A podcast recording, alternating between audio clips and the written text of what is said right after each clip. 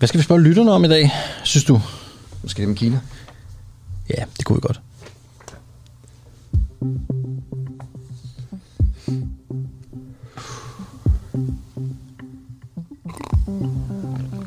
Ej, det var et lunken glas vand, jeg fik taget mig der. Det, øh...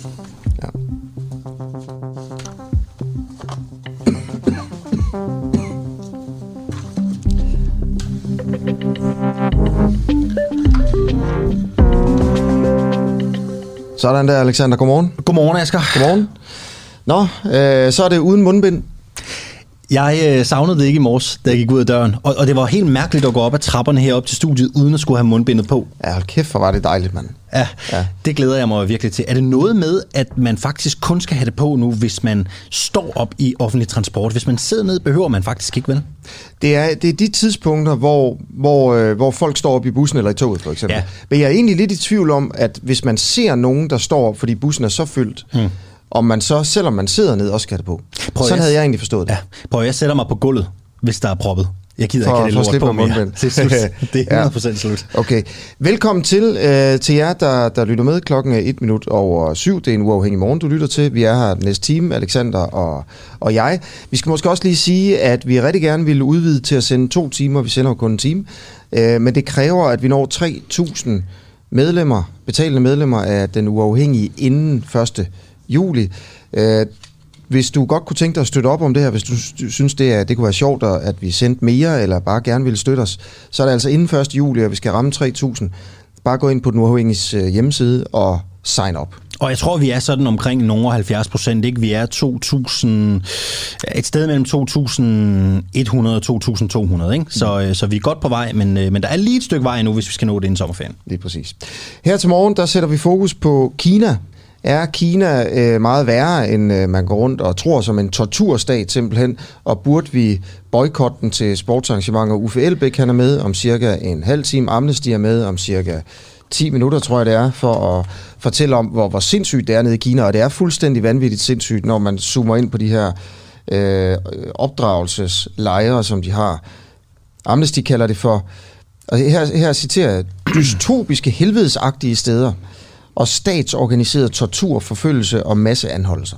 Ja, grund til, at vi taler om det her, det er jo fordi, at Amnesty for nylig er udkommet med en rapport, hvor de netop har sat fokus på, hvad er det for forhold, kineserne udsætter uigurerne for. Det er jo derfor, vi taler om øh, den her historie i dag. Det, der også sker i dag, øh, en af de store historier på verdensplan, øh, det er, at Netanyahu er ude, den nye premierminister er inde. Vi har en analyse om, hvem den nye mand i Israel er, her klokken 5 over halv 8. Jo, en vild historie også, ikke? Netanyahu er jo den længst siddende premierminister nogensinde i Israels historie. 15 år har han faktisk siddet på, øh, på posten. Nu er det altså Naf- Naftali Bennett, der Det skal du vente til at sige. Ja, det skal jeg. Ja. Og, og så, så er dagens histor- store historie, ved vi jo ikke, hvad er endnu, men det, vi ved bare, at den er der, og det er det med sygeplejerskerne. Ikke? Kommer de til at strække? Kommer de ikke til at strække? De har stemt i går, og resultatet, jamen jeg går ud fra, at de har det inde i sygeplejerådet nu her, men de offentliggør det først, mm. er det kl. 12 dag. Klokken 12 på et pressemøde. De kunne stemme sygeplejerskerne ind til klokken 20 i går. Mere end 74 procent af medlemmerne af DSR har stemt. Det er markant højere end sidste gang, så det er øh, en, en gyser. Og skal man lidt lytte til vandrørene, så bliver det et ja. Til. Det har, Nå, det, et ja til, et, et ja til overenskomst. Så ingen strejke? Det, det, det er, hvad man hører. Hvad er det, hvad hvad, man hvad, hvad, ligesom hvem er kan- mand, og hvad er det for nogle vandrør? Jamen, det er simpelthen noget, jeg kan læse. Jeg, jeg nåede lige at, at kigge på, øh, på, på, DR's, øh, på DR's hjemmeside her. Øh, og DR øh, har talt med en, øh, en arbejdsmarkedsforsker på Aalborg Universitet. Han hedder Lars Høgedal. Og han siger faktisk, at det peger i retningen at ja. Hvor ved han det fra? Det, det er jo et godt spørgsmål. Okay. Det, er det. det kan være, at vi skulle prøve at snakke med ham i øvrigt, ham Ja. der Det kunne arbejdsmarkedsforskeren fra. Fra Aalborg. Okay, øh, men den første, det første interview, vi skal lave, øh, det er med, øh, det er sådan set med dig, øh, Heino Kegel, forbundsformand for Politiforbundet. Godmorgen. Ja, godmorgen. Vi synes, at vi var øh, ikke for kritiske over for dig i sidste uge, da vi interviewede dig, men vi synes også, at vi glemte at stille dig nogle nysgerrige spørgsmål, for det skal vi også huske i vores iver efter at være så fantastisk øh, kritiske, ikke? Ja, det er så i orden. Ja, så derfor er du med igen, og tak for det. det er velbekomme. Ja.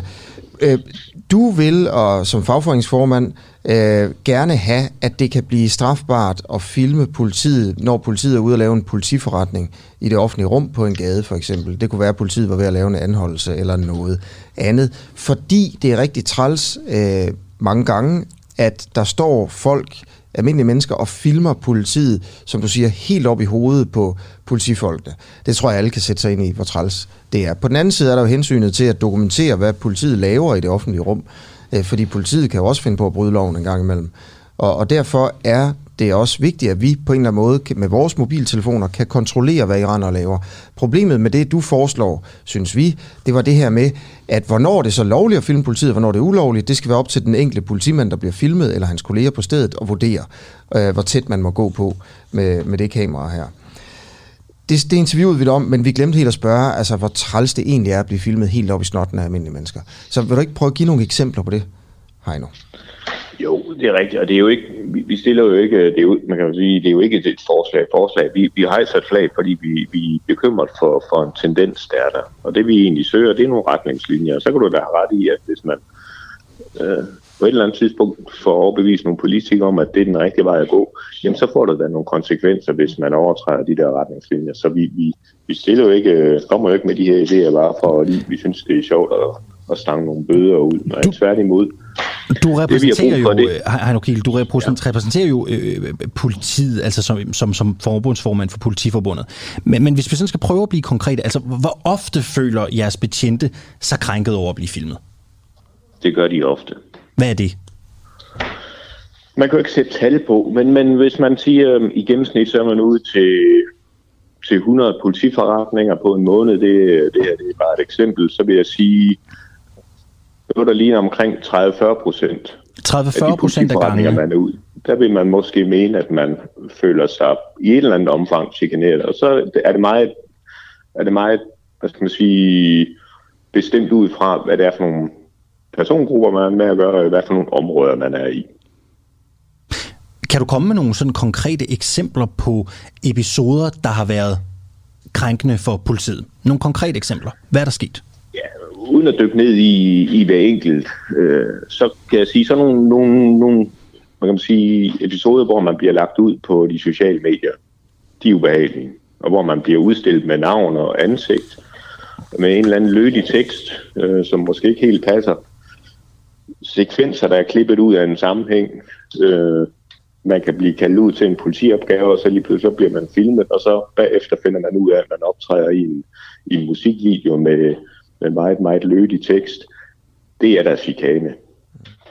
Og øhm, altså, hvis, hvis, hvis der sker så mange, altså I bliver filmet så mange gange, var det 40 procent, øhm, hvor ofte sker det så, at det ender i sådan noget der, som du beskriver? Jamen, jeg vil sige, det er jo ikke alle, der lægger det her ud på, på, på de sociale medier, øh, heldigvis. Men det er ikke et ukendt fænomen for os. Men, altså, det kan du komme noget, lidt nærmere i forhold til, hvor ofte det sker? Nej, for der er ikke noget statistik på det, men jeg vil sige, jeg tror ikke, der er nogen kollegaer i dag, der ikke har prøvet ja. i et eller andet omfang at, at blive filmet og måske øh, efterfølgende kan se sig selv på et eller andet øh, socialt medie i et eller andet sammenhæng. Tror du ikke, der er nogen kolleger, der ikke har oplevet det? Jo, det, er, det vil det også være. Der er også nogen, der aldrig kommer udenfor. Ja. Øhm, det, vil du prøve at give eksemplet med musikvideoen? Du nævner selv... Ja, øh, ja. ja. ja, tak. ja. Jamen altså, du er ude i en politiforretning, så tror du egentlig, du er ude at løse en politiopgave. Og så øh, finder du så ud af efterfølgende, at du øh, optræder i en musikvideo øh, med meget, meget grim tekst omkring men, politiet. Men hvad var det for en, det hvad var det for en konkret episode? Hvad, hvad var det for en politigærning? Hvad var det for en politiforretning? Det ved jeg ikke, hvad det var for en politiforretning. Det var en almindelig politiforretning, man bliver kaldt ud til. Så kunne det lyder, man forestille det lyder bare som sådan et eksempel, der... man ville kunne huske. Altså, hvis det var så slemt. Jamen, nu, jamen, det er også rigtigt. Men nu er det jo ikke mig, der har været ude til den politiforretning. Jeg varetager bare min kollegaers interesse. Og når de nu fortæller mig, at de har været ude til en specifik politiopgave, så er det egentlig ligegyldigt, hvad de har været ude til, om det er et færdsuheld eller om det er noget andet. Det, der er interessant, det er jo så at se på, når de så kommer tilbage, at man så kan finde dem ud på, på nettet i en musikvideo. Det er jo ikke noget med politiarbejde at gøre, om man har gjort det godt eller dårligt, eller man synes, politiet er fantastisk, eller om de har lavet det her hele helvede til, og man vil klage om. Det er jo ikke noget med det at gøre. Hvad, er, hvad, hvad, hvad sker der med en politimand, som på den måde bliver lagt ud på de sociale medier? Øhm, Udover at det er træls for vedkommende og kan opleves som, som krænkende, har det andre konsekvenser? Jamen, det har det da. Fordi på et eller andet tidspunkt, så, så tænker man jo, gider jeg blive ved med at, at, at være en eller anden person på, på nettet med billede og navn. Det er jo ikke alle, der synes, at politiet de lige er fantastisk hver eneste dag. Så man vil også gerne være lidt om sit privatliv. Så det har mange konsekvenser. En af de yderste konsekvenser, det er jo, at næste gang man så står i en eller anden politiforretning, og man ser nogen ved et kamera, jamen så kan det være, at man afstår fra at gøre det, man egentlig burde gøre. Hvad, hvad betyder det? Jamen det betyder, at man bliver handlingslammet. Fordi man ikke gider den der efterfølgende, hvad skal man sige, udskamning, der så øh, måske vil ske. Er, har, du, har du et eksempel på, at en politimand er blevet handlingslammet, øh, fordi at han er blevet filmet? Det, det, det er jo noget, man, de alle sammen fortæller, at det er en risiko. Men Det er det, du også, er det altså, sket? det- Fortæller Ja. de, at det er sket? Om de fortæller mig, om det er sket, Om de er blevet handlingslammet? Ja. ja, det er der nogen, der er blevet. Okay. Kan du fortælle mere om, i hvilke situationer de er blevet handling, handlingslammet, og øh, hvad, hvad, hvad, hvad konsekvensen har været af det? Er der nogen, der, der er forbrydere, der er stukket af, eller... Jeg ved ikke, om der er nogen, der ligefrem har stukket af, men du kan jo sagtens have en, en politiforretning, hvor du egentlig vil stå og måske vil gøre et, og så ved du, at der står en med et mobiltelefon lige oppe i ansigtet på dig. Så tænker du, nej, så vil jeg måske hellere... Det kunne være, at pågældende, han skulle have været anholdt.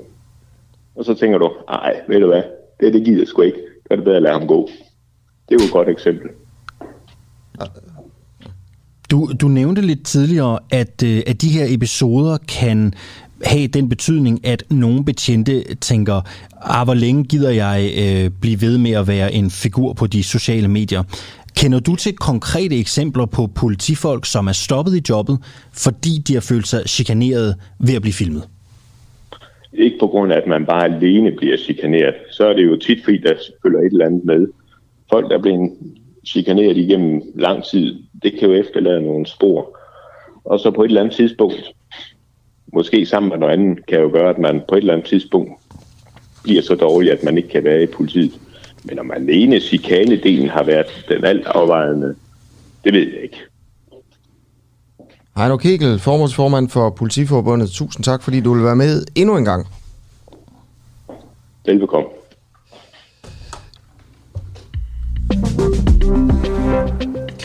Ja, sådan blev klokken altså øh, godt 13 minutter over syv her på den øh, uafhængige.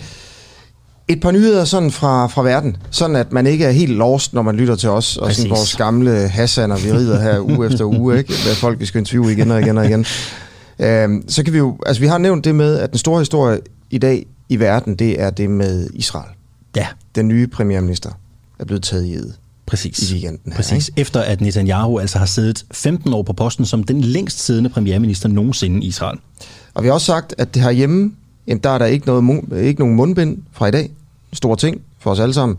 Øh, så, øh, så, så kommer sygeplejerskerne, de finder ud af, om de skal strække, eller om de ikke skal strække her i dag, øh, cirka kl. 12. Vi mener, det er kl. 12. Øh, så er der selvfølgelig alt det med Christian Eriksen. Og hele den misære der. Ja, så du det? Ja, det gjorde jeg. Ja. Gjorde du? Ja, det gjorde jeg. Og var jeg også lidt i chok. Ja. Det skal jeg indrømme. Hvordan det? Nå, jeg kan bare lige pludselig se, så, så ryger han, øh, han ryger i græsset, ikke? og han ligger der, og hans øjne er åbne. Altså, jeg, jeg, jeg tænker sådan, det, det har jeg sgu aldrig set før, og jeg er faktisk glad for, at det ikke var mig, der sad i kommentatorboksen, eller øh, oppe i studiet hos DR, eller måske endnu værre var den producer, der skulle trykke på knapperne, ikke? Mm. Og, øh, og vise de rigtige billeder. Ja. Der var stor forskel på, hvordan det her øh, blev bragt, både på DR og så på andre kanaler. Hvad ikke? så du? Altså, for jeg så... Jeg jeg så, DR. Du så DR. Det, var, det, var, det var det gode, altså... Det, det var den pæne. Det var den Det var pæne. den sobre. Den, den etisk korrekte, vil nogen sige. Ja, det vil jeg godt nok sige. Ja. Men, men øh, så der så man ikke det der, der filmede de så staber. Fordi jeg så det på Viasat. Hvad, Så jeg- og hvad var det, du så der, til dem, der ikke så Viasat? Det ved, vil du, vil du Jamen, jamen, genfortælle ja, ja, jo, jo, men det var jo bare, at man kunne ikke se så meget faktisk, for Nej. at være helt ærlig. Men, men de stod i en ring rundt om, øh, og så en gang imellem, så filmede man fansene og træneren, og, men, men så filmede man også hen, hen på den ring der, og så kunne man sådan se, de arbejdede bag ved de danske mm-hmm. spillere. Man kunne bare se sådan nogle bevægelser. Man kunne egentlig godt se, at de lavede hjertemassage. Ikke? Mm-hmm. Øhm, på et tidspunkt synes jeg også godt, man kunne se, at det gav ham stød. Ja. Faktisk. Øh, så, så det var det, man så. Altså, det, det var ikke sådan, man var ikke zoomet ind på, Nej. på, på Eriksen på, på nogen måde. Men altså jo, jo helt vildt, og jeg tror også, det var da vi mødte ind i, i morges, der var det, man snakkede om. Ja. Mit gæt er, at øh, alle jer, der lytter med nu, når I mødes med jeres kolleger her om, om times tid, eller hvem, hvor, hvor I nu, hvem I nu mødes med i dag, så vil man vende det her. Mm-hmm. Det er ligesom en ting, der på en eller anden måde, det er en af de historier, der er i kroppen på en, ikke? Mm-hmm. Og spørgsmålet er jo så, hvordan han har det, ikke? Jo, jeg har noget her. Det er Eriksens manager.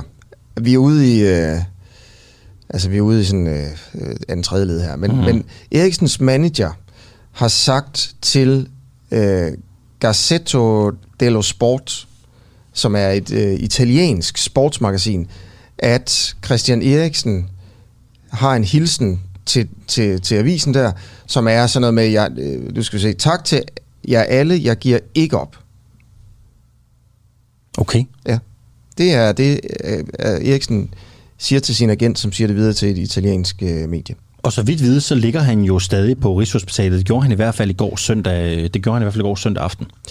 Øh, agenten fortæller videre her, at Eriksen har det bedre, som du også siger, han er på Rigshospitalet, men han ønsker at finde ud af, hvad der skete, da han kollapsede, inden han ligesom gør andet. Mm.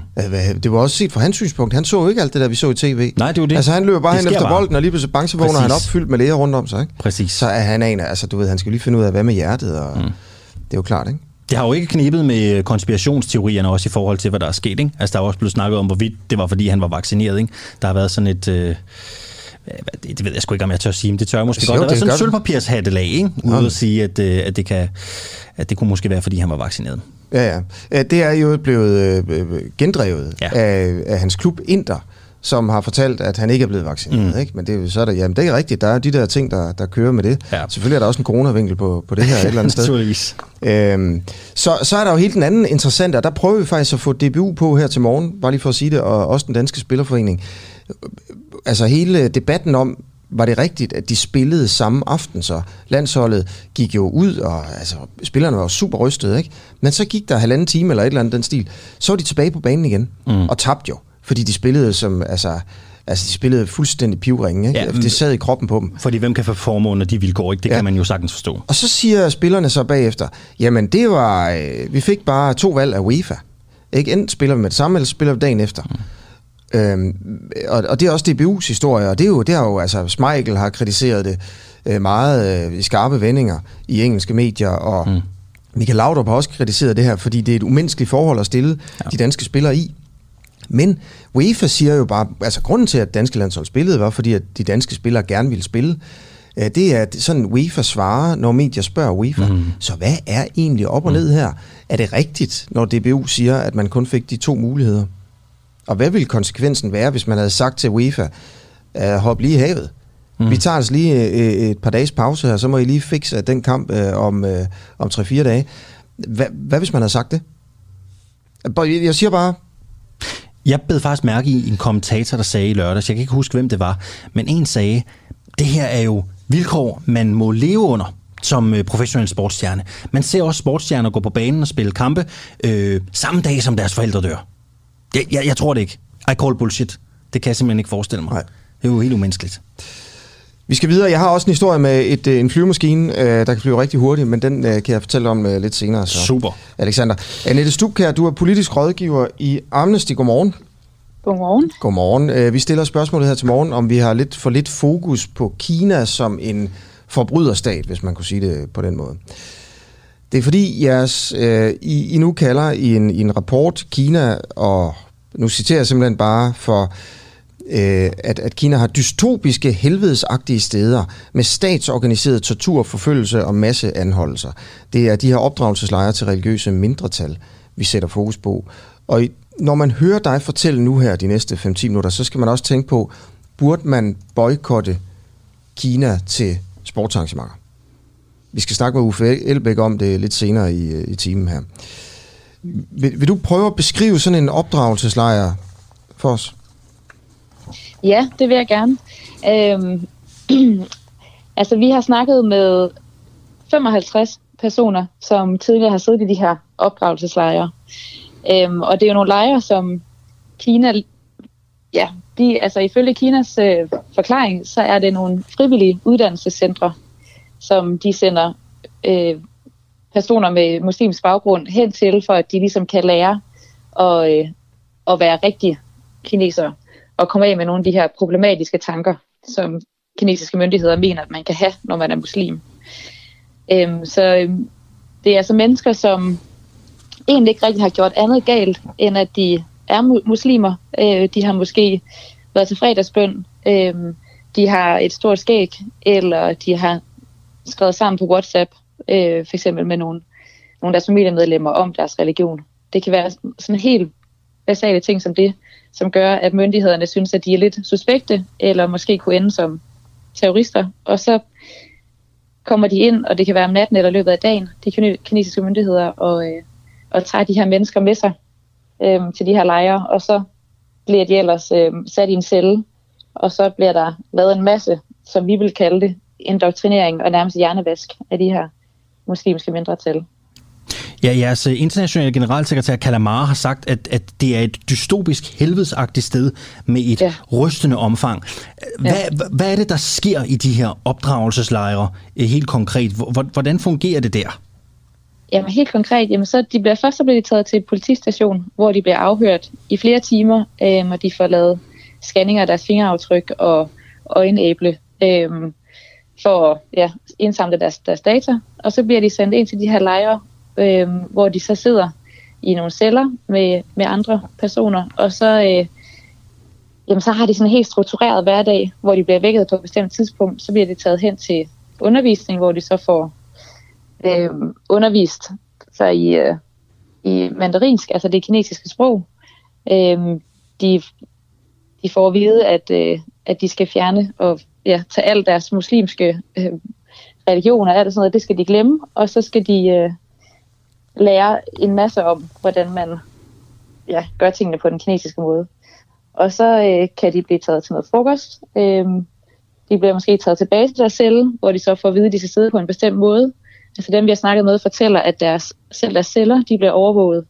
Øh, så de kan fx få at vide, at de skal sætte sig på knæene med ret ryg, og skal de sidde der i et par timer. Og hvis de rører på sig eller et eller andet, så er der, en, så er der nogen, i, øhm, der fortæller dem igennem nogle højtaler i cellen, at de skal sidde stille, eller blive ved med at sidde, som de gør. Og hvis de så for eksempel ikke, ikke gør det, altså rejser sig op, eller øhm, retter på sig, jamen så kan de blive udsat for forskellige former for straf, altså blive sat i en isolationscelle, hvor der måske er helt mørkt og meget koldt, øh, hvor de så ikke får vand eller noget med i mange timer. Øh, nogle af dem fortæller også, at, at de, øh, en af deres øh, cellmates, hvad hedder det, en dem, de sidder inde med, øh, er måske blevet sat i sådan en tierstol, som er sådan et torturredskab, som bliver brugt i Kina, hvor man bliver sat fast i en jernstol. Så bliver dine arme øh, og ben lænket fast, og du får nogle snore rundt om ryggen, så du sidder ret op. Og der skal man så sidde i flere timer, også flere dage nogle gange, hvor de andre i, i cellen skal bare sidde og observere, at den person sidder, sidder fastlåst. Så altså forskellige former for sådan, ja, jamen øh, både noget undervisning og noget sådan indoktrinering, øh, men også forskellige torturmetoder, som bliver brugt stille og roligt, øh, for at de ja, vi ved ikke, men vi kan jo gætte sig til, at det er, at det ligesom er, er for at få dem til at, at makke ret og gøre, hvad der bliver sagt. Og du sagde, at øh, de her folk nogle gange, altså bare fordi de er muslimer, øh, bliver hentet ja. midt om natten, sagde du. Ja. Øh, hvad, hvad, altså, hvad, prøv, prøv at fortælle om det. Jamen, nogle af dem, jeg snakket med, de fortæller, at de er vågnet op, og så er der, har der været nogle kinesiske myndigheder, der har banket på døren og taget dem med. Øhm, puttet en pose over hovedet på dem og sat dem ind i en bil, og så er de bare kørt afsted. Så de har ikke fået noget at vide om, altså de er ikke blevet varslet om, at det her vil ske, eller har fået at vide, du arresteres på grund af XYZ. Altså der er ikke nogen forklaring. Så mange af dem er også meget forvirret over, hvad der, hvad der skal ske, øhm, og ved måske heller ikke, at det er de her interneringslejre, de bliver sendt hen til. Og de beretter samtidig også, at når de så er taget afsted, eller bliver sendt afsted, jamen så bliver deres familie faktisk også udsat for overvågning. Øhm, så nogle af dem fortæller om, at mens de så har været i de her lejre, jamen så er der nogen fra de kinesiske myndigheder, som nærmest er flyttet ind hos dem øhm, til deres familiemedlemmer for at overvåge, hvad der foregår derhjemme, øhm, for at sikre sig, at de ikke fortæller, hvad der foregår med deres familiemedlem til venner eller, eller bekendte. Uigurerne, som vi taler om her i øh, Xinjiang-regionen i det vestlige Kina, er et tyrkisk og muslimsk folkeslag. Der findes øh, cirka 11 millioner uigurer, langt de fleste hjemme her i Xinjiang. De ja. praktiserer en moderat form for sunni-islam. I 1949 der udgjorde uigurerne 90% af befolkningen i Xinjiang. I dag der er uigurerne et mindretal i provinsen, det vil sige under 50 procent. Øhm, du sagde også sådan, at altså, i forhold til omfanget her, er det en stor ja. forbrydelse. Det er et stort omfang. Altså, hvor, hvor mange mennesker ender i de her lejre? Øh, jamen, det er svært at sætte helt præcist tal på, hvor mange vi tror, øh, eller hvor mange vi, ja, øh, hvor mange der bliver sendt til lejrene. Øh, fordi det, det er generelt utrolig svært at få informationer ud fra Xinjiang-provincen, og svært at få folk til at snakke om det her. Øh, for de bliver troet enormt meget af de kinesiske myndigheder, øh, hvis de fortæller, hvad der, hvad der foregår. Og de bliver faktisk også fortalt, at når de skal forlade øh, de her lejre, så skal de underskrive et dokument, øh, hvor der står, at de ikke fortæller det her videre til nogen journalister eller noget. Så vi har skulle bruge øh, rigtig meget krudt på at finde frem til nogle kilder, og også sikre os, at øh, deres sikkerhed er så god som muligt, sådan at, at de ikke risikerer at blive ja, hævet tilbage i de her lejre af, af myndighederne.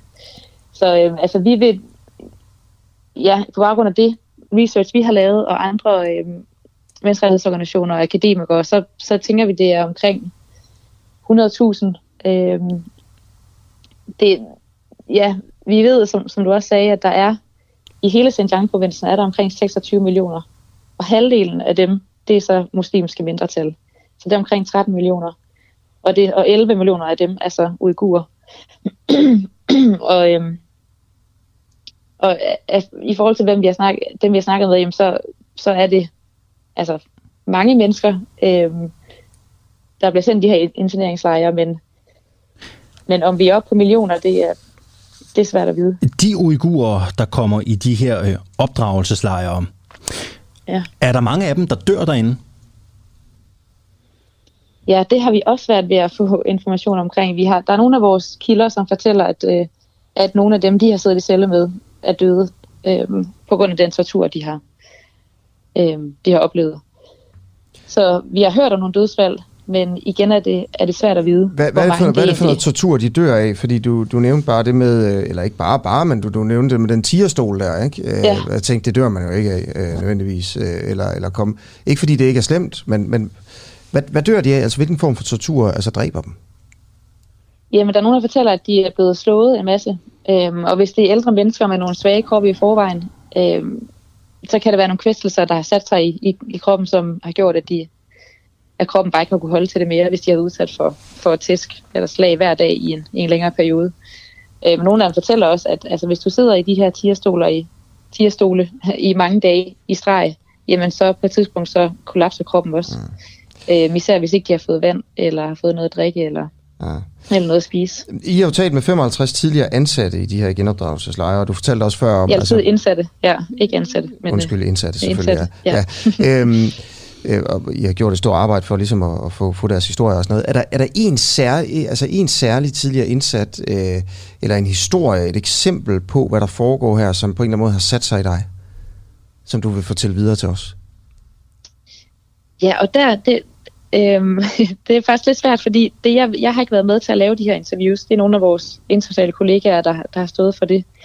Øhm, og den måde, vi har fået leveret i Amnesty Danmark materialet på, det er jo gennem den her rapport, hvor man for kildernes sikkerheds skyld har gjort det så svært at gennemskue, øh, hvem der siger hvad. Altså, så jeg har fået en masse citater, som jeg så kan, hvor jeg så kan læse øh, de forskellige beretninger igennem. Men det er svært for mig at sige, om der er en person, der har sagt, altså mange, ja, hvem der har sagt hvad, hvis du forstår. Så, jeg så jeg kan ikke lige sætte, jeg kan ikke sætte fingeren på øh, en person, som jeg ved, der har sagt nogle af de citater, der, der, har, øh, der har rørt mig. Men jeg synes noget...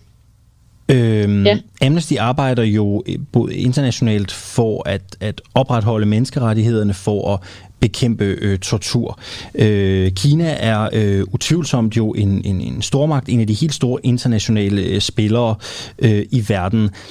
Hvad kan man gøre, hvad kan, hvad kan Amnesty gøre, hvis overhovedet noget, for at bekæmpe de tilstande, som vi hører om her? Ja, det, det vi kan gøre, det er, at vi kan lave det her research, som vi har gjort nu, Altså, vi kan blive ved med at prøve at få adgang til Xinjiang-provinsen og øh, få folk til at fortælle os deres historier øh, så godt som muligt, og sikre dem, at vi selvfølgelig passer på deres, deres helbred og deres sikkerhed. Øh, og så når vi har den her research, som vi nu har, øh, det er jo det største øh, research og dokumentation, vi nu har omkring forholdene i Xinjiang, jamen så er det med at få det sendt videre til regeringer. Så for eksempel i Danmark har vi jo sendt rapporten til Udenrigsministeriet, og dem skal vi have et møde med den her uge også, hvor vi så fortæller om vores dokumentation. Øh, vi var i sidste uge ude ved den kinesiske ambassade i København, hvor vi håbede på, at vi kunne få et møde med ambassaden. Det kunne, det kunne vi så desværre ikke. Øh, men vi vil fortsætte med at se, om vi kan få et møde med den kinesiske ambassade, så vi bliver ved med at prøve at råbe op og fortælle, at vi godt klar over, hvad der sker i Xinjiang-provinsen. Øhm, sådan at det forhåbentlig også kan blive taget op øh, i FN og andre internationale fora. Så lød det fra fordi... Niels Dubkær, der er politiske rådgiver i uh, Amnesty. Tak skal du have, fordi du var med her. Og uh, Asger, vi vil jo rigtig gerne også spørge lytterne ind til det her, fordi det er jo ja. dagens store historie. Ikke? Det er uh, statstortur. Altså det er det, den her nye rapport fra Amnesty ligesom beskriver de her kinesiske opdragelseslejre som. Det er statsorganiseret tortur, det er forfølgelse, det er masseanholdelser. Vi hørt noget af det her. Mm. Men spørgsmålet er jo så, skal vi være bedre i det internationale samfund til at sanktionere Kina. Skal vi gøre det eller ej? Ja, virker det overhovedet? Præcis. Æ, for eksempel vinter-OL i Kina 2022. Det er det spørgsmål, vi stiller til Uffe Elbæk ja. lige om lidt. Og vi ved godt, hvad han svarer. Han siger boykot. Ja. Boykot, boykot, ikke? Æ, så, så hvorfor det? Hvor ved han fra, det virker? Og hvor går grænsen for, hvornår man skal boykotte nogen? Hvide Rusland, ja. Rusland, Nordkorea, mm. Saudi-Arabien, Katar, Præcis. Ungarn, for den sags skyld. Præcis. Hvad vil han boykot? Hvad vil han ikke boykot? Hvorfor lige der, altså? Så øhm, det, det skal vi prøve at tage stilling til, man må selvfølgelig meget gerne blande sig øh, på, på sms'en, øh, hvis man har, har lyst øh, til det. Lige nu kan jeg ikke huske sms-nummeret. Det kan jeg. Hvad er det? Hvis du vil blande dig i debatten, ja, du skriver DUA, D-U-A-H, laver et mellemrum, skriver ja, din besked, det sådan, og sender den afsted til 12.45. Lige okay. præcis. Godt. Øh, en helt anden historie, inden vi kommer til øh, den nye premierminister i Israel. Vi vil gerne lige stille spørgsmålet, som vi har gjort nogle gange faktisk. Er det en lille smule pinligt, at nye borgerlige ikke har fremlagt en plan for, hvordan vi, de vil finansiere de skattelettelser, som de lover. Og vi snakker altså ikke bare sådan et par skattelettelser. Det er jo omkring 100 milliarder kroner, nye borgerlige gerne vil give skattelettelser. Nye borgerlige, der står til at få hver tiende stemme i Danmark. Mm. Lad os lige huske på det. Mm-hmm. de vil gerne give 100 milliarder i skattelettelser. De ved ikke, hvor, hvor pengene skal komme fra. Folk har jo tænkt sig at stemme på nye borgerlige, uden at vide, hvad det her kommer til at koste. Altså man kunne godt sige, hvis man ligesom vil, vil, vil, vil give 110 milliarder, eller cirka 100 milliarder i skattelettelser, så, så vil man kunne, måske skulle spare på noget mm. i, øh, i budgettet, fordi man ikke får så mange penge ind. Hvor vil man spare hen? Men det lyder det bare koste? godt, Asger. Det lyder godt, ikke? Altså jo, jo. skattelettelser for 100 milliarder kroner. Altså, det lyder bare godt. Men det kan også være, det er godt. Ikke også? Det ved vi jo ikke. Det skal Men vi jo finde ud af. Det sjove er bare, at folk ligesom er med på, med på den, uden at vide, hvad den negative konsekvens mm. er. Mm.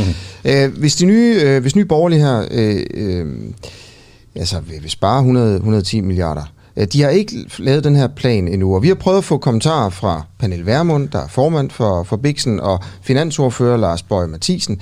Øh, vi kan ikke få et, øh, et interview, men vores kollega Oliver Fruergaard, han ringede til baglandet for at høre, ved I, om der er en plan, og hvornår kommer den, og så nogle ting her. Hvad, hvad, hvad tænker man egentlig i baglandet om den slags ting? Igen, altså det samme også her. Jeg synes baglandet, det er vigtigt, for eksempel? Mm-hmm. At, at man ikke ved, hvor, hvor pengene skal, skal komme fra. Ja, det er jo ikke sikkert. det sjove er ved det interview, vi kommer til at spille nu her, det er sådan en lille potpourri af, af, af bider med, om, hvad baglandet siger, det er, at der er nogen fra baglandet, siger, der siger, at de ved godt, altså der er en plan. Det tror de. De ved, den ligger, de, er, de har bare ikke lige set den. Der kommer en rigtig god løsning i morgen. Og, og så er der nogen, der slet ikke ved, om der er en plan. Altså de ved ikke, om den er der eller ikke er der. Det er måske ikke så vigtigt for dem. Og så er der dem, der holder fast i, at den er lige på trapperne. Og det er jo altså også det samme, som partiledelsen siger, den kommer snart.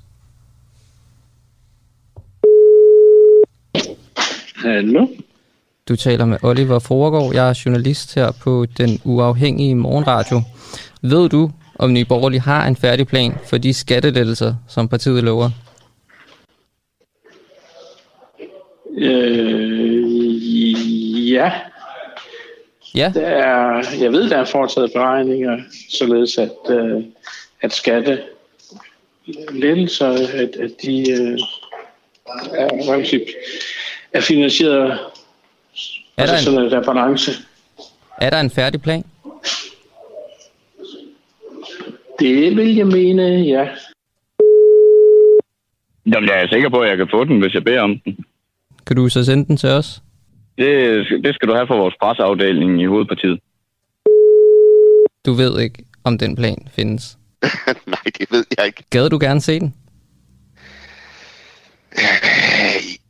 Jeg, jamen, jeg, ja, selvfølgelig vil jeg da gerne se den, ikke også? Men det er jo ikke sådan noget, at, at, at, som ligger på min liste på min hovedbud hver eneste morgen, når jeg vågner op og siger, det der, det skal jeg se i dag. Du vil gerne have mig til øh, at sige, fange mig på, at øh, der ikke eksisterer en øh, plan eller en politik for det. Øh, det, kan, det vil sige, Jeg spørger det bare. kan du ikke, men så skal du have fat i nogle klogere end mig øh, på, på det her område. Okay, alright. Hvem er det, jeg skal have fat på så? Jamen, det, det er jo Folketingsgruppen. Det er vel øh, specielt øh, Lars. Der er mange partier, der kritiserer Nye Borgerlige for ikke at have lagt en plan frem endnu. Du har altså ikke set den? Jeg har, ikke, jeg har ikke set en plan, men det er jo ikke det samme, som man ikke er der. Nej, nej, nej, nej. Uh, jeg ved, de vil kigge på den, men jeg tror ikke, den er færdig endnu. Okay, ved du, hvornår den er færdig? Nej, det ved jeg ikke. jeg har fået at vide, det er på trapperne, og det er inden for en måneds tid. Det er det, jeg har fået at vide. Det, og det fik alle til stedeværende øh, til grundlovsmødet at vide. For der blev spurgt ind til det. Det er jo klart. Fordi øh, ude lokalt øh, giver vi jo også angreb, øh, hvad det angår. Så vi vil jo gerne have svar. Det er klart. Synes du, det er underligt, at Nye Borgerlige ikke har lagt en færdig plan frem endnu? Nej, det synes jeg ikke er underligt, for den er vel ikke færdig jo. Nej, men synes du, det er underligt, at den ikke er færdig? Nej, hvad, hvad mener du med det? Altså, det er underligt. Hvis man arbejder på noget, så er man nødt til at have den færdig først jo. Nye Borgerlige har jo eksisteret i noget tid nu. Ja, ja, men vi fornyer os jo og kommer med noget hele tiden. Ja. Så det, det der kan jeg slet ikke se noget underligt i jo.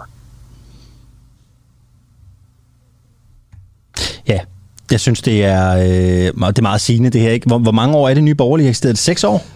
Det kan jeg altså ikke i hovedet. Nej, jeg, jeg tror, det er noget der omkring, ikke? Og, og man har stadig ikke fået svar på det her. Jeg synes, det er, jeg synes, det er bekymrende, at vi er sådan et sted i dansk politik, hvor man bare kan sige, der kommer en god løsning i morgen. Ikke? Det er der så mange partier, der gør ikke. Lykke, hvad vil han? Det ved vi heller Men ikke. er det noget nyt? Nej, Nej, jeg synes, er det ikke bekymrende. Hvor ved du fra, at det ikke er noget nyt? Det, det ved jeg, kan jeg selvfølgelig heller Nej, ikke men sige. jeg, der er, det er der en, der kan sige. Og det er Hans Engel, øh, som er vores faste ven her på, på morgenprogrammet. Vi kan ringe til ham øh, til alle tider. Øh, vi skal bare gøre det efter halv otte. Sidst han var igennem, øh, hvor jeg var vært i hvert fald, der var han i, øh, i pyjamas. er optaget lige nu, men øh, læg ah, venligst Okay, nå, skidt pyt. Okay. Ja. Prøv at, Jeg elsker det. Lige præcis det med at kunne ringe til, ringe til Hans Engel. Ja. Det, er, øh, det er derfor, jeg er glad for at stå op om morgenen. Det kan være, at vi kan prøve at ringe øh, senere. Det skal selvfølgelig lige siges, øh, Asger, at øh, i indslaget her, der hørte vi øh, fra Nye Borgerlige Leif Knudsen, som er formand ja. i Fredensborg-kredsen, Benny Jensen, der er formand i Favreskov-kredsen, Jimmy Havshøj, der er formand i Københavns-kredsene, Kenneth K. Olsen fra Gentofte-kredsen, Frode Larsen fra Jørgen-kredsen og Søren Lind, som er næstformand i Horsens og Hedensted-kredsen. Og vi spørger selvfølgelig Nye Borgerlige igen. Vi prøver, vi, altså vi skal jo have svar på det her, ikke? Vi, vi prøver bare igen. Øhm, vi skal til Israel nu her, øh, fordi der er kommet en ny premierminister. Allan Sørensen, du er journalist og ekspert i israelske forhold. Godmorgen. Hvad er seneste nyt dernede fra? Godmorgen. Øhm, jamen, seneste nyt er, at alle aviserne skriver om den her nye regering og forsøger at, at gætte på, hvad, hvad der vil ske fremover.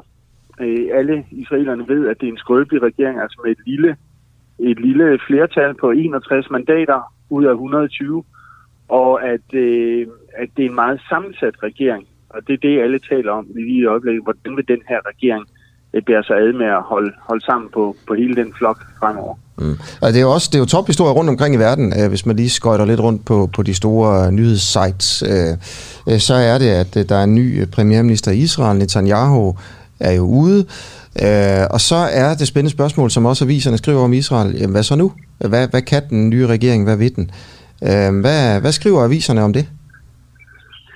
De skriver, at, at, at, at den nye regering skal først og fremmest samle øh, israelerne. Altså, den er så bred, at øh, den, øh, altså, der er både et arabisk parti, der er venstrefløjspartier, der er centerpartier, og så er der også øh, to højrefløjspartier i den nye regering. Og det er altså, øh, altså de, til forskel for det, man har set under Netanyahu, som, som har været rene øh, højrefløjsregeringer eller højre centerregeringer. Så man skiller sig ikke bare af med Netanyahu, man får altså også en helt ny type regering. Øh, og spørgsmålet er, om, om, om det kan holde, altså kan, når, når den nye regering skal til at tale om, øh, hvad, skal, hvad man skal gøre over for palæstinenserne, hvad skal man gøre med Iran, altså de helt store spørgsmål, kan de så overhovedet blive enige, fordi de er så forskellige? Det er det, man taler om i øjeblikket. Hvad tror du med dit kendskab til, øh, til forholdene? Altså, der skal i hvert fald en, en stor portion øh, vilje til, og det, det synes jeg, at de, den nuværende regering har vist, i hvert fald op til regeringsdannelsen, der har de vist, at de er, altså, de er i stand til at sætte egoet øh, sådan lidt øh, til side til fordel for at, at danne regeringer. Hvis de kan blive ved med det, så tror jeg også, de kan blive enige om mange ting. Øh, men, men, men spørgsmålet det er springpunkterne, altså de helt store emner. Kan de, altså med de forskelligheder, der er i regeringen, kan de så virkelig øh, finde øh, bærbare løsninger, altså for eksempel fred med palæstinenser. De blive enige om det. Altså vi har en, vi har, øh, øh, Naftali Bennett, som er Israels øh, premierminister fra i dag, han er jo øh, altså han er stor tilhænger af bosættelser, og han sidder i regeringen med et, øh, med et eller to eller tre partier, øh, som er altså, hvor bosættelserne er, er nogle af deres mærkesager, altså at, at få afviklet øh, bosættelserne. De er imod bosættelserne. Hvordan kan det fungere? Øh, og der skal altså, øh, altså personligt vil jeg sige, der skal, der skal mere en god vilje til at få det til at gå op i en højere enhed. Det internationale samfund øh, har jo øh, ikke overraskende længe haft øjnene på, øh, på, på, på Israel med, med Netanyahu i, i spidsen. Det kan selvfølgelig godt være, at det er lidt tidligt at spørge, men hvordan kommer det internationale samfunds forhold til Israel øh, til at forløbe nu med, med, med, med Bennett for bordenden? Altså helt ærligt tror jeg, at man ånder lettet op, øh, blandt andet, øh, eller først og fremmest i USA, også i dele af den arabiske verden, fordi man, øh, altså man har selvfølgelig haft et samarbejde med Netanyahu. Det har altid været anspændt. Det har været øh, øh et samarbejde, et problemfyldt øh, samarbejde. Og der tror jeg, man ånder lettet op, fordi man ser muligheden for at få et mere afslappet øh, forhold til Israel. Måske et, et øh, øh, altså man har, man har nogen at tale med. Man har ikke øh, den der israelske frontfigur, som, som er meget trodsig, Øh, øh, især over for USA. Øh, både over for Obama-regeringen og over for øh, Biden-regeringen også altså hvor han simpelthen skændes åbenlyst om for eksempel øh, USA's øh, forhold til Iran. Der tror jeg, man, man, man håber internationalt set, at det vil være lidt, en lille smule lettere at agere over for Israel. Altså man vil få nogen, der er lidt lettere at samarbejde med. Nu øh, nævnte du lidt tidligere, at det her det er, det er, en, øh, det er en, en, en, en, spinkel, en spinkel flertalsregering med 61 ud af 120. Altså, kan du sætte et par ord på, altså, hvor skrøbelig er den nye regering, vi har fået i Israel? Altså, den er meget skrøbelig, fordi der skal bare én stemme til, altså én afhopper til at sige, det her kan jeg ikke gå ind for. Og det er altså en af mine mærkesager, øh, og det, det, det, er, det er jeg villig til at vælte regeringen på. Og så, så vælter regeringen. Og så har vi måske et comeback til Netanyahu. Øh, men, men når det er sagt, så skal det også siges, at det, det, jeg tror, den nye regering den håber på, det er, at den kan manøvrere gennem de næste 3, 4, øh, måske op til 6 måneder øh, fejlfrit og på en super måde, og derved lokke nogle af de, de andre partier med i regeringen, altså for eksempel de ortodoxe partier, eller måske håbe, at Likud-partiet øh, afsætter Netanyahu som, som øh, Likud-partiets formand, sådan at Likud-partiet måske også skal komme med i en regering senere hen. Men det er alt sammen spekulation. Men jeg tror, man arbejder, altså for, for at gøre sig til en stærkere regering, så er man simpelthen nødt til at have et bredere flertal. Man er nødt til at komme op på, på 70 mandater eller 75 mandater, og så er der ro på. Lige nu er der ikke ro på, og man føler sig fra, og man tager en dag i gang. Nu får du det dummeste spørgsmål, du sikkert nogensinde har fået, øh, men det skal jeg ikke være bleg for. Det skal jeg engang mellem det skal, ikke være, det skal ikke være bleg for. Alexander er værdig i hvert fald. Det skal ikke være bleg for at stille dig. Nu har, øh, har Netanyahu siddet for bordhænden, bordhænden i, i, øh, i, i 15 år. Han er den, der har siddet længst i Israel som premierminister. Det er ikke lykkedes ham at løse Israel-Palæstina-konflikten. Bliver den løst nu med ny regering? Åh, oh, det er virkelig svært. Øh, det er et svært spørgsmål. Det kommer, det kommer selvfølgelig an på den israelske regering, det kommer an på palæstinenserne også. Jeg tror, der er i hvert fald, altså det der er til forskel fra Netanyahu, og jeg tror, Netanyahu-perioden specielt er kendetegnet af, at han ikke havde nogen lyst til at løse den konflikt, fordi han var en status quo-mand. Altså han ønskede det status quo, der er i øjeblikket, fordi det fungerer øh, godt for Israel, både økonomisk og også sikkerhedsmæssigt. Han ønskede ikke nogen palæstinensisk stat inderst inde. Der er partier i den nye regering, der ønsker en palæstinensisk stat. Øh, og de vil arbejde for at få det til at ske. Om det sker, altså jeg tror, jeg tror måske, vi kan sige, at, at Israel bevæger sig tættere på fred med palæstinenserne i øjeblikket med alle forbehold, øh, selvfølgelig, inden man, øh, altså, inden man var under øh, Netanyahu. Og det kommer simpelthen, altså det er, det er simpelthen på grund af attituden. Netanyahu ville ikke en, øh, en palæstinensisk stat, og nu er der altså øh, dele af den israelske regering, der gerne vil en palæstinensisk stat.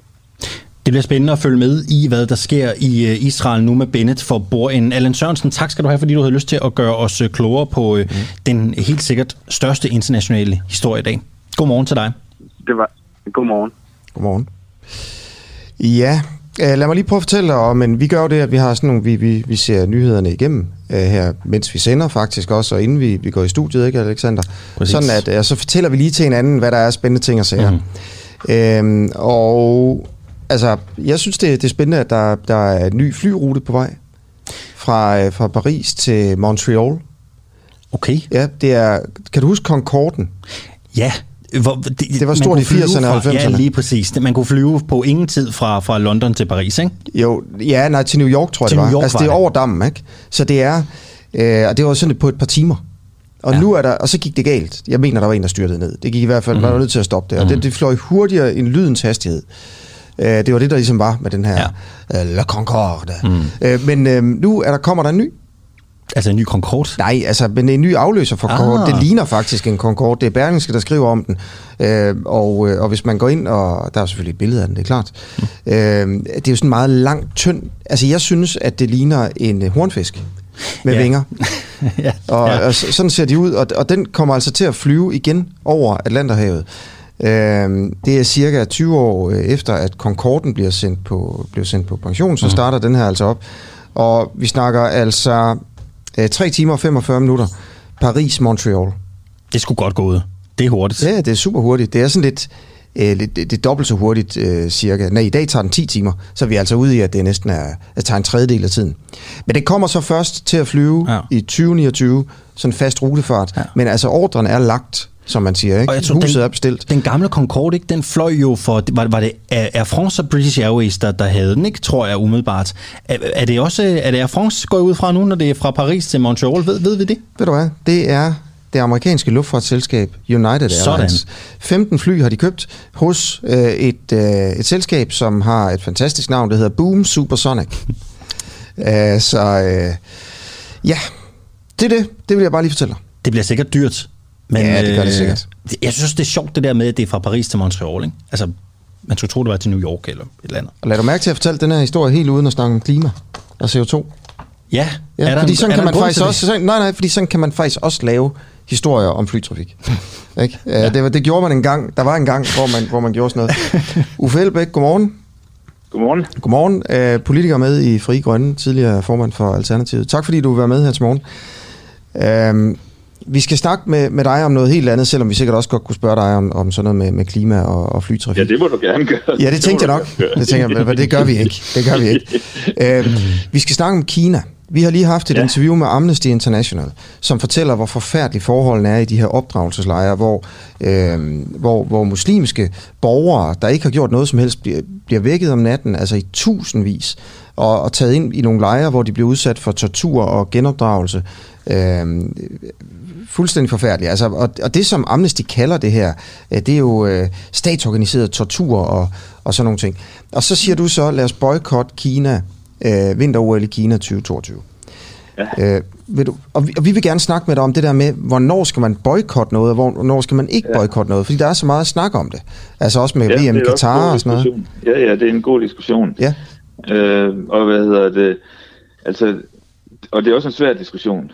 Øhm, og altså konkret i forhold til både Kina og Katar, så synes jeg, at der er øh, så alvorlige øh, eksempler på øh, brud på menneskerettighederne, at jeg mener, man bør overveje en boykot. Men boykot er, boykot er jo mange ting. Det kan jo både gå fra at være en, det, jeg kalder en hård boykot, det vil sige, at vi simpelthen ikke sender atleter eller øh, vores øh, fodboldhold afsted, til en blød boykot, hvor man siger, at vi sender ikke politiske repræsentanter afsted. Øhm, og med, der, der er så alle mulige mellemgrader imellem det, men, men, øh, men, men der er mange måder at gøre det på. Personligt har jeg det sådan, at, øh, at vi både burde, vi burde lave en hård boykot, både når det handler om Katar og øh, Kina, øh, både på grund af det, der sker i de respektive lande, men også fordi, at jeg ønsker at beskytte øh, sporten og sportens værdighed. Øh, og jeg oplever, at hvis man sender folk afsted på den måde og på de præmisser, eksempelvis i Katar, at vi, vi beder øh, vores øh, landsholdsspillere om at løbe ind på græs, hvor der ligger 6.000 døde øh, slavearbejdere nedenunder, ikke? Altså så, så gør det også noget ved sporten og sportens op, øh, øh fansens oplevelse af sporten. Øh, men det er som sagt en drønhammerende svær diskussion, øh, og derfor er mit bud, og det har det været igennem mange år, det var jo, at vi i fællesskab, altså idrætslivet, øh, politikere, øh, organisationer som Amnesty, som jeg har haft inde øh, og snakket med nu her til morgen, at man bliver enige om en international idrætsstrategi, øh, sådan så vi ikke bliver taget på et forkert ben hver gang, der er de her store internationale øh, idrætsbegivenheder. Mm. Ja, ja, altså for eksempel... Øh det forekommer også mig, at det er en lille smule vilkårligt. Jeg ved ikke, kan du prøve at, at fortælle, hvordan du ser det? At jeg mener for eksempel her med, med Hvide Rusland, så ja. det ud til, at der er en del, der, der bliver boykottet derovre, der er blevet aflyst nogle ting. Lige nu kan ja, jeg faktisk var, ikke lige huske, hvad det var, men det, det var, var et eller andet sportsting. Det var, det var ishockey. Det var ishockey, det var ishockey ikke? Øhm, og det som... Det, det som, øh, som men Hvide Rusland øh, i forhold til ja. Kina, altså hvis det endelig er, ikke? Altså, der har jo lige været OL, sommer-OL i Kina, så er så Hvide Rusland, det er jo forfærdeligt derovre, men, men det, er jo, det, er jo, altså, det er jo nærmest en badeferie i forhold til Kina. Altså, ja, ja, ja, det er meget værre i Kina. Det er meget værre i Kina. Og, og, det er derfor, det, og det er derfor, det bliver tilfældigt, fordi det er som om, at i hvert fald på Christiansborg, men for så vidt også øh, i DBU og DIF og, øh, som, og specialforbundene, så virker det nærmest som om, at det kommer som en overraskelse hver gang, at de her debatter kommer op, op til en øh, international slutrunde eller et stort internationalt idrætsbegivenhed. Øh, øh og så diskuterer vi det i medierne, vi diskuterer det på Christiansborg, og så øh, kommer alle de sådan øh, automatreaktionerne i første runde, ikke? Altså, jamen, øh, sport og politik skal være adskilt, og øh, hvis man endelig skal boykotte, så skal det være op til idrætsorganisationerne selv at træffe beslutningen, fordi vi politikere ikke skal blande os i det og sådan noget. Og det bliver meget øh, ugennemtænkt og tilfældigt, øh, og øh, derfor er mit, min anbefaling til kulturministeren, det er jo, at hun simpelthen samler de relevante øh, mennesker omkring et øh, ordentligt mødebord inde i Nybrogade, og at man, på, at man sammen finder ud af, hvordan, hvordan skal Danmark agere i de her øh, situationer, som jo bare bliver flere og flere. Ja. Øh, og, og det handler ikke bare om, om vi skal deltage i et givet arrangement, det handler også om, hvordan får vi ryddet op i de internationale idrætsorganisationer, som jo er berømt for korruption. Øh, og hvordan kan vi gå ud og hvordan kan vi gå ud og, og highlighte danske idrætsværdier ude i verden? Så der er brug for, for at vi bliver enige om, hvad vi gør. Okay, Uffe, Uffe Elbæk, øh, lad, os, lad os prøve at blive lidt mere øh, også øh, konkrete i forhold til der, hvor, hvor går de røde linjer for eksempel for dig? Så du er jo sådan en, øh, det er jo det, man kalder en meningsdanner. Altså du siger noget, og så er der ja. folk, der, der lytter til, hvad du siger, og så, så mener folk det samme. Øh, Nej, det gør de sådan, så no, nok no, ikke. Nogen gør færre, færre håber, måske. Det, nej, nej, nej, nej. Der er nogen, der gør jo. Sådan er det. Helt sikkert. sådan er det jo. Sådan er det jo. Jeg vil gerne, jeg vil da gerne have, at alle vidt det samme som mig, men det tror jeg nu er lige for nej, jeg tror det. Ja, det kan være. Nej, men nej, bare lige for at sige, lad mig lige prøve at stille spørgsmål, fordi du siger boykot Katar, boykot i, i Kina. Øhm, hvad med for eksempel Rusland? Som der bliver jo også øh, spillet, øh, spillet alt muligt sport derovre. For eksempel skal vi jo, hvis det går godt for os til fodbold-EM, øh, spille kvartfinale på ja. Krestovski Stadion i St. Petersborg. Nu er det måske lidt ja. sent at trække sig, men, men sådan i den bedste af alle verdener, burde vi så også boykotte sport i Rusland? Ja, altså, altså, jeg har jo selv stået af det der dilemma som kulturminister, hvor jeg skulle finde ud af, hvad, hvad pokker gjorde jeg, da vi spillede EM i Ukraine øh, i 12, ikke? Øhm, og jeg, jeg synes, det var virkelig en svær sag og nød at knække. Øh, og enten så med dybest set at lave min egen model. Øh, øh, for hvorfor, og hvor, altså hvad var argumentet for, at jeg synes, at jeg skulle rejse derned, og hvis jeg skulle rejse derned, hvordan ville jeg så gøre det? Øh, og der, der var, og det er jo så bare, det var dengang, der var det mit bud på nogle kriterier, ikke? Øh, og det er det, du spørger efter. Nej, jeg spørger bare, nej, jeg spurgte egentlig, om, vi- om du mener, at man burde boykotte i, i Rusland. Jamen, det, det, men det, det, det kommer jeg til. Nå. Altså, fordi det, der gjorde, at jeg endte med at tage det ned, det var, at jeg vidste, at der var en opposition, jeg kunne snakke med. Altså, før og efter øh, kampen, så kunne jeg snakke med øh, demokratiske øh, hvad skal man sige, aktivister og politikere, som jeg så øh, kunne øh, indgå en dialog med. Jeg snakkede med Amnesty om, hvad deres vurdering var. Jeg besluttede, at hvis jeg skulle deltage dernede, så ville jeg ikke være med til at legitimere styret. Så jeg sagde, jeg vil ikke sidde op på de der VIP-rækker. Hvis jeg skulle deltage som kulturminister øh, til øh, fodboldkampen, så ville jeg sidde nede sammen med fansene. Så jeg, jeg, jeg stillede en række kriterier op øh, for, hvis jeg overhovedet som politisk øh, repræsentant for Danmark skulle deltage. Men ville vi skulle Øh, trække os, og- og øh, hvis, samme- vi, ville vi skulle trække os, hvis vi skulle, Rusland. øh, ville vi skulle trække os, det- hvis vi skulle til Rusland og spille? Altså bare for Jamen, at altså, se, at lytterne lige bliver 100% Jeg- klar på, hvor du står. Jeg, vil- jeg, jeg vil så mene, at når det gælder Rusland, ikke, så er Rusland jo sådan ligger sådan en blødere udgave af Kina. Men der er trods alt en, en, hvad hedder det, en opposition, man kan gå i dialog med. Så hvis du spørger mig sådan her nu, klokken lidt i 8 ja. øh, om morgenen, øh, så vil jeg sige, at der kunne være argumenter for, at vi deltog. Ja. Fordi at vi kunne bruge, vi kunne bruge arrangementet til, som politikere, nu snakker jeg ikke om øh, idrætsfolkene, Mm. men som politikere, der kunne vi faktisk gå i dialog med at støtte den demokratiske opposition i øh, Rusland. Det er ikke tilfældet i Katar. Der er ikke nogen opposition. Okay. Øh, og i Kina, der er de boet inde. Øh, så igen... Så det, det er ligesom det, der er skillelinjen. Kan man mødes med oppositionen mig- og få noget ud af det på en eller anden måde? Ja, ja, ja, ja. okay. og, og at medierne kan gå ind og agere derinde, altså I som journalister kan øh, hvad hedder, lave kritiske historier Mm. øh, i Rusland, det er der stadigvæk mulighed for. Øh, spørgsmålet er, om det er, muligt i Kina, det tvivler jeg på. Men, men, der, men der er gradsforskel, og det er derfor, at man bliver nødt til for det første at lave nogle fælles spilleregler, som siger, de her kriterier, de skal i hvert fald overvejes, hvis vi deltager. Og så tror jeg, at vi alle sammen skal forstå, at vi bliver nødt til nærmest at tage det en for en, fordi konteksten er forskellig. Øh, så, så det er, ikke, øh, det, er, det er absolut ikke easy, det her. Øh, men Elbæk, øh, du kan vel også i Kina eller Katar mødes med aktivister? På den måde bruge det politisk? Problemet er bare, at, at hvad hedder det, i Kina er der stort set ikke nogen opposition. Øh, vi har set, hvad der er sket i... Nej, men altså, du, der, der er jo aktivister. Du er jo også øh, i sådan et, et, et fremadstormende aktivistisk parti, ikke? Så kan man jo møde dem og bruge det politisk.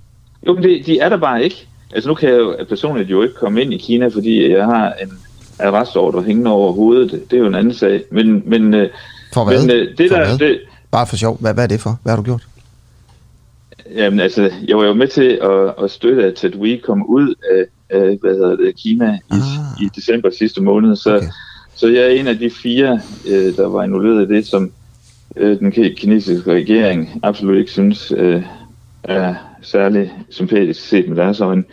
Øh, og det er jo så gengældt omvendt fra min side. Men, men øh, det, det er jo en helt anden sag. Men det siger jo bare noget om øh, øh, alligevel om, øh, om problemet i Kina. Øh, og hvis I har snakket med Amnesty øh, her til morgen, øh, så er det jo altså, hjerteskærende, det der sker med, med det religiøse mindretal, altså i det her tilfælde muslimerne. Øh, altså 3 millioner ud af de 10 millioner, der er i Kina, er nu i arbejdslejre. Ikke? Og øh, vi har hele sagen med Hongkong. Så, så det er en dybt, dybt betændt sag med vinter og det der er forskellen med debatten omkring Katar, øh, jo som faktisk bliver afviklet senere end vinter det er jo, at fansene, fodboldfansene, har været dem, der har pushet den øh, agenda, fordi de ikke ønsker, at øh, deres sport skal blive, øh, blive besmittet af det styre, der er i Katar. Ja, det er rigtigt. Okay, Uffe Elbæk. Uffe Elbæk. Jeg håber, at det vil gøre det samme med vinter Godt. Sådan der. Tak fordi du vil være med her til morgen. Ja, i lige måde du. Ja, hej. hej. Det var altså Uffe Elbæk, øh, som er menig medlem af Fri Grønne. Det er ærgerligt, at der ikke var mere tid. Jeg kunne godt tænke mig at spørge ikke, fordi jeg har sådan en liste her over, over lande, hvor øh, Amnesty ligesom har, har kritiseret forholdene. Ikke? Øh, Fri Grønne, det er jo sådan et antiracistisk parti, jo, jo. det kalder det sig selv. Jeg vil gerne have spurgt, om de egentlig ville kunne støtte op om event i USA. Ikke? Det er det eneste vestlige land, der stadig bruger dødsstraf, og så er afroamerikanere jo langt dårligere stillet end andre befolkningsgrupper. Øhm, der er kommentar på det her øh, på, på Facebook. Der kommer aldrig nogensinde, er der en, der skriver, øh, meningsfulde sanktioner over for hverken Kina eller Saudi-Arabien. Hvorfor? Det er, fordi vi har brugt de sidste 70 år på at gøre os dybt afhængige af dem. Vi er jo selv en flok hyklere, når vi siger, at vi ikke kan lide måden, de gør tingene på, men vi kan godt lide brændstof og billig forbrugerelektronik. Og det er begge lande udmærket klar over. Tak for den kommentar. Nikolaj Jul, Clara Vind og Rikke Romme var morgenholdet. Asger Jul og Alexander Lorentzen siger godmorgen. Tak for i dag.